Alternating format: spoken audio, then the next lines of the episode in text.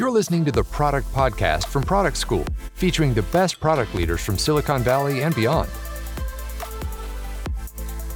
If you're an aspiring product manager looking for your first PM role, or an experienced PM looking to level up your skills and advance your career, visit productschool.com to learn about our certifications and how we'll get you there.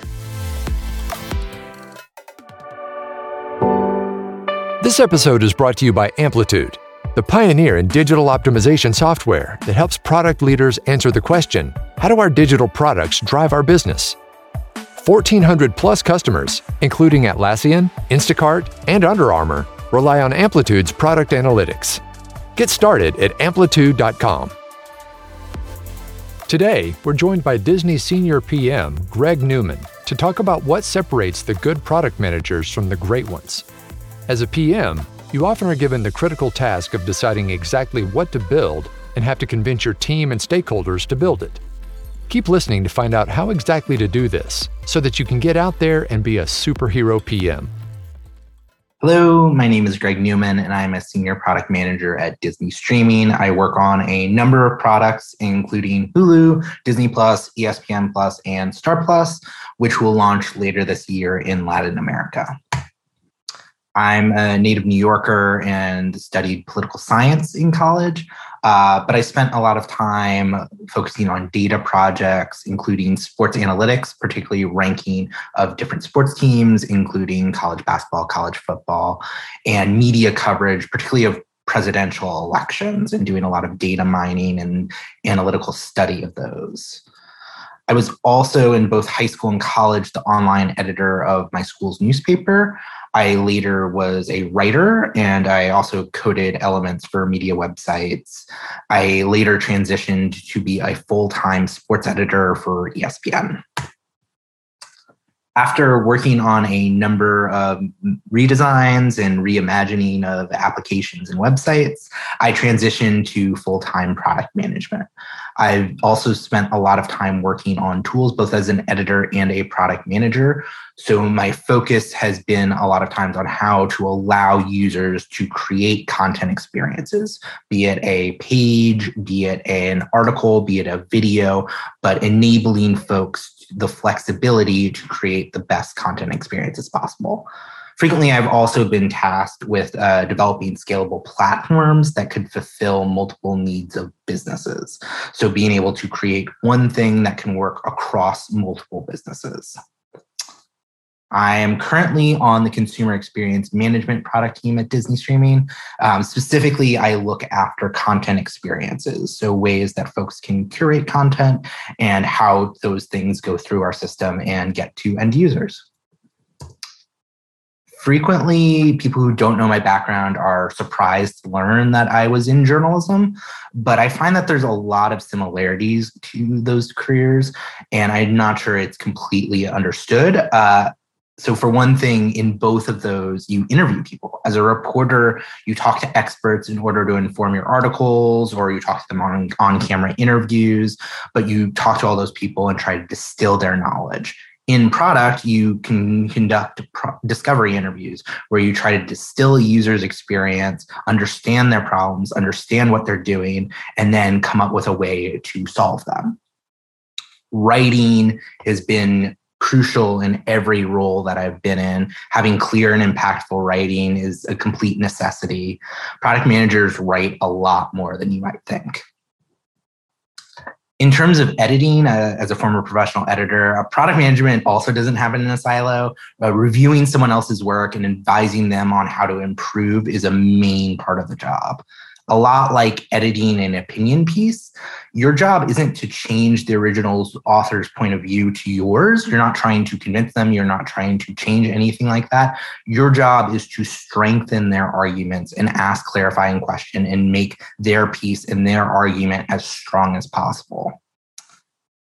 And developing a, content strategy and a product strategy to me feels like exercising the same group of muscles in different ways. You're still prioritizing what is the most impactful things that you can do, defining the tactics needed to complete that goal, and figuring out how that fits into the larger entity, the larger business. So in a content strategy, you may say, okay, we're going to focus on these type of things. We're going to focus on news, or we're going to focus on analysis, and we're going to try to own these beats or own this thing. And a product strategy is, is a similar vein of our product is trying to solve these jobs to be done or whatever other framework you want to think about. The other similarity is that writer's block is still the enemy. I wish that I uh, gave writer's block the the axe when I moved away from full time writing or editing. Uh, alas, that is not the case not knowing what to write or how to get started is still super frustrating. Uh, sometimes you hear this referred to as the tyranny of the blank page, but now I tend to think of it more as a blank Word document with a blinking cursor silently judging. It's really no fun. And figuring out how to break writer's block was a big part of journalism and is a big part of product management. And the first thing I, I, tell people who ask, how do, how do you break this? How do you break out of writer's block? Is that you have to start with something. Instead of dwelling on it, instead of getting really anxious and, and worrying about it, you should just start with something. A badly written thing is better than nothing at this stage. Bad writing can be fixed. Trust me, it can definitely be fixed. You can always edit later, you can always continuously improve. At this stage, it doesn't have to be grammatically correct sentences, an outline, a picture, a chart, or whatever is fine to start. It's where you feel the most comfortable. It's where you can get something going but then you do have to be judicious with your editing. This is where you transform what you have into something that is shareable and understandable. So some questions I ask at this stage is does this provide more information? Does this clear up things or does it add to the confusion? Because not all information is useful information. Is this the best method to convey the point? In the first step you could use whatever you were most comfortable with but some things have are more understandable in certain mediums. Should you use words? Should you use an outline? Should you use a slide deck? Should you use designs diagrams and really curating that to your audience and then the, the biggest point that I use is how can I make this more clear? I have something, how can I help clarify it and make it more understandable, more presentable, and easily accessed? The goal here is to be able to present this to somebody familiar with the subject and that they would be able to understand it. You're not trying to take a novice and explain your complexities of your product. There should be an understood level of familiarity, but that they should be able to distill it and be able to repeat it and be able to understand it. It does not have to be the best thing you've ever written or the best thing that you've ever made oftentimes done is better than perfect because that will allow you to move quicker and will allow you to make it better with the questions that somebody can ask and the things that you can bring. Sharing it is what enables these things to get to be the best thing you've ever done, the best thing you've ever written. I mentioned earlier that product managers write, and they write a lot, to be honest. Uh, so, some of the things that I've written in the last 24 hours uh, emails and instant messages, whether it's Slack, Teams, emails, uh, whatever the medium is, this is a main source of communication. Often these are short. Um, so, being concise and to the point really helps. And this frames what is going on, what you need from the other person, of what you need from your boss, what you need from a stakeholder, what you need from a development team, what you need from a project manager. Then there are requirements, uh, and these can take so many different forms. Uh, I'll just take a few, but it's no means comprehensive. So user stories, where as a blank type of user, I can do some goal so that something can be accomplished or prds which are product requirement documents that go a little bit more in depth and are spelled out there, there's so many. These define what is going to be built and the scope of the feature or product being created I'm going to lump in acceptance criteria into requirements as well. And this is where you would define what makes this user story feature or task completed. So these are where you spell out these are the needs for me to consider that this user story is accomplished. This episode is brought to you by Amplitude, the pioneer in digital optimization software that helps product leaders innovate faster and smarter by answering the strategic question how do our digital products drive our business? 1,400 plus customers like Atlassian, Instacart, and Under Armour rely on Amplitude's best in class product analytics solution to unlock insights, build winning products faster, and turn products into revenue. Get started at amplitude.com meeting notes. Uh, not everyone can attend every meeting, and uh, not everybody in every meeting is having the most perfect recollection of, of everything that happened. So clarifying what was discussed and what was decided for all parties is an important step to a well-run meeting. Release notes these are fun because you've, you've now shipped something you've moved something into production. These can be public facing so things you would see in an app store or they can also be internal. Both are important. Uh, externally facing ones have are reaching consumers here to your end application. Internal ones inform uh, people that you're working with of what happened. Either way, these are supposed to communicate what has changed between versions of your product. What's the difference now? What's new? Training guides, uh, particularly in my experience of working with tools, uh, you will write guides for users to explain a new feature. Here, you're looking to tell users what they need to do now, what's different, and how they can accomplish it and what you need them to do differently than they used to do before. Product brief and strategy memos, uh, I, I'll put these together. They're useful to define the goals and direction of your product. They're often more high level and done before requirements and really get to the what is trying to be accomplished bug reports. Uh, sometimes you'll find something that's happening unexpectedly in your in your product. Um, and when you notice that you might use some ticketing system like jira or, or another one. And here you're saying what happened? Give steps to reproduce this error. So how did you get to this error? Can you do it repeatedly? Can you do this 100% of the time um, and then define what should be happening instead. So I notice a link is going to the wrong page. Uh, so I will write when I click on this link from this place, it sends me to this website. It should be sending me to this website. Status reports. Uh, you will have to communicate status to stakeholders. So some of this is, is answering the question, what's at risk or what's happening with this feature or what's going on here or anything like that. And these generally have uh, something in common. They're very similar. It's what they. You may have noticed that uh, in most of these written pieces, we're looking to answer a question that has the word "what" in it. So, what should we do? What just happened? What do you need from me?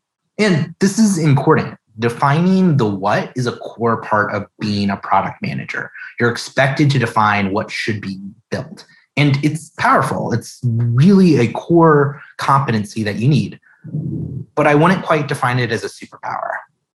And I want to talk about superpowers. In my experience, only defining the what can make somebody a competent product manager. And this is okay. And the, the person could go about their job and, and be a useful thing, a useful cog. Uh, but the best product managers that I know and have worked with have something more. It's not the ability to fly, shoot webs, or superhuman strength. They're they have something else. It's context. Uh, they're armed with context here. They have the ability to distill information from different sources and deliver it to others. Product leaders are able to explain to stakeholders how they came about these decisions, Context is what helps convince somebody that your product or your feature is crucial to the users or the company's success, or oftentimes both. Context can help convince somebody that you are the right person to do this thing, and this is the right tool to solve it.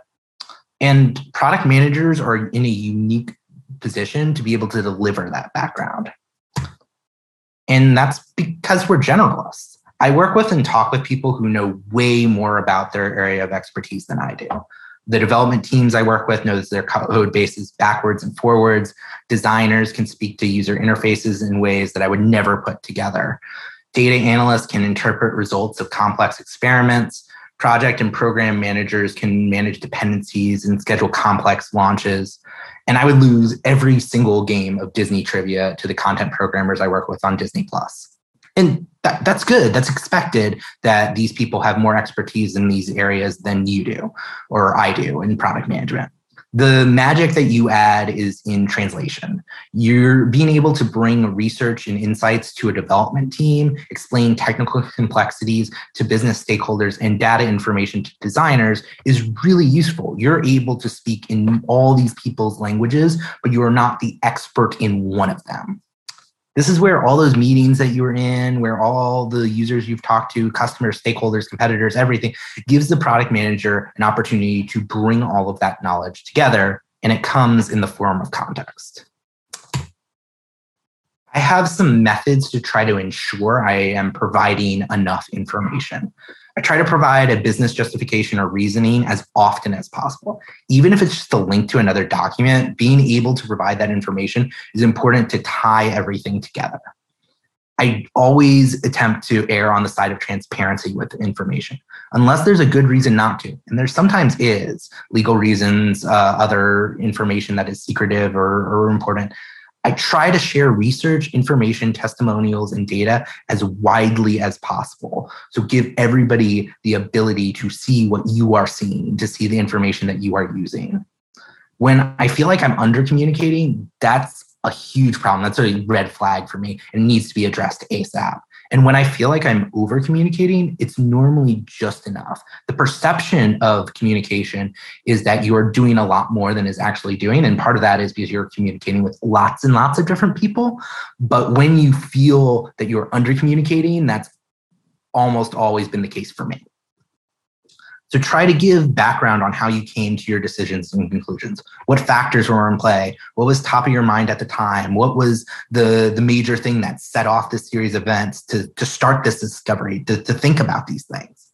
And allow people to have the most useful part of your work that you have done and deliver it to them in an accessible manner.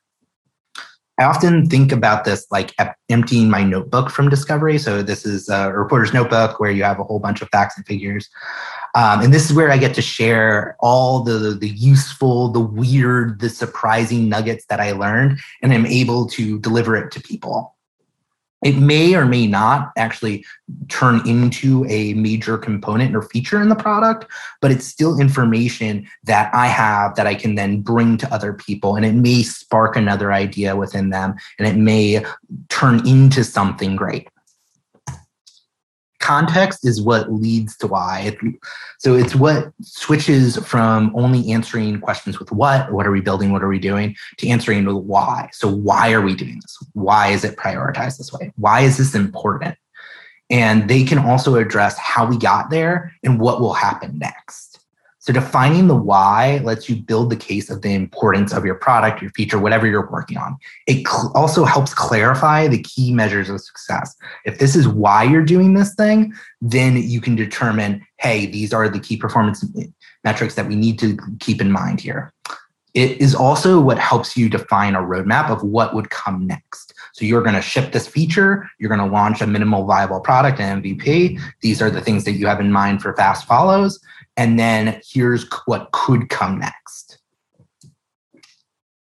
So alignment on the why allows everybody to be rowing in the same direction. It keeps people on a variety of teams aligned on why we're doing this, on the reason this thing needs to be done, on the reason these users need this feature, on the reason the company needs this product, this feature. I've also found it's a very useful tool in motivation people like the context of knowing how their piece of the puzzle fits into the larger picture, whether it's design, lines of code, anything. This is where context really helps. I think it's a fair question to know why I am obsessed with why. Um, and to be honest, this is the place where a product manager is most able to help. My job is not to write code. I'm not trying to make designs or curate specific content experiences on Disney Plus. We have people that are in much better positions to accomplish that. However, product can take bits of information and synthesize it into an explanation and help every single one of those people do their job more effectively. Product managers spend a lot of time doing discovery, and it's not always clear what the output of doing all that work is being able to share why and why these things are happening allows all of that work to be used by a variety of people. Answering the why is how you're able to connect your product features to the overall product vision and company strategy. This is the connective tissue there. It's also where I found the most creativity in product management.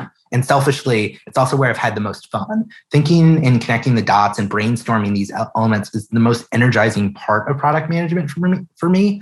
From everything to whiteboarding to discussions to high level thinking, this is really where I find the most um, the most fun and it's also worked. Uh, the very best product launches and features I've worked on had robust answers to the why question before anybody started.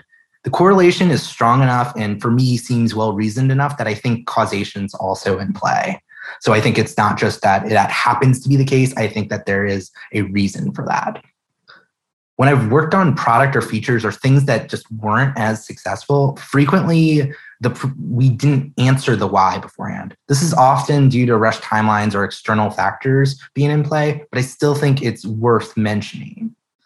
And thinking about and debating about the why has stopped me and lots of other people I know from spending time, money, and resources on things that don't make sense on closer scrutiny. The, the asking those why questions has made it, oh, we shouldn't build this. And then we can use our resources on something that we have a more clarity on the why having written explanations also saves time. Instead of having to schedule a meeting to explain to each individual why this is happening, putting it in a document form or a visual form or something shareable gives a lot more flexibility. For some features I've worked on, if I had to explain to each individual stakeholder why this is important, why we're doing this, why we're doing this instead of that, I would do nothing else all day having the shareable explanation also lets it live further. It has a, a bigger life cycle. So when you move on to a different role or years in the future or whatever, the documentation should still display good thinking in the thinking of that time. I'm often surprised that many people are still reading documents that I wrote years ago. And honestly, I'd, I'd kind of forgotten until someone had a question or a clarifying thing. And you say, oh, that I wrote that in 2018 or I wrote that in 2016 or, or whatever and it lets you save the world, or at least save the world from uh, poor product thinking. Thank you. Thanks for listening to the Product Podcast. If you enjoyed this episode, it would mean the world to us if you would rate and review us on Apple Podcasts. Taking the time to write just a few sentences about what you love most about the show will help us improve it and reach even more product people around the world.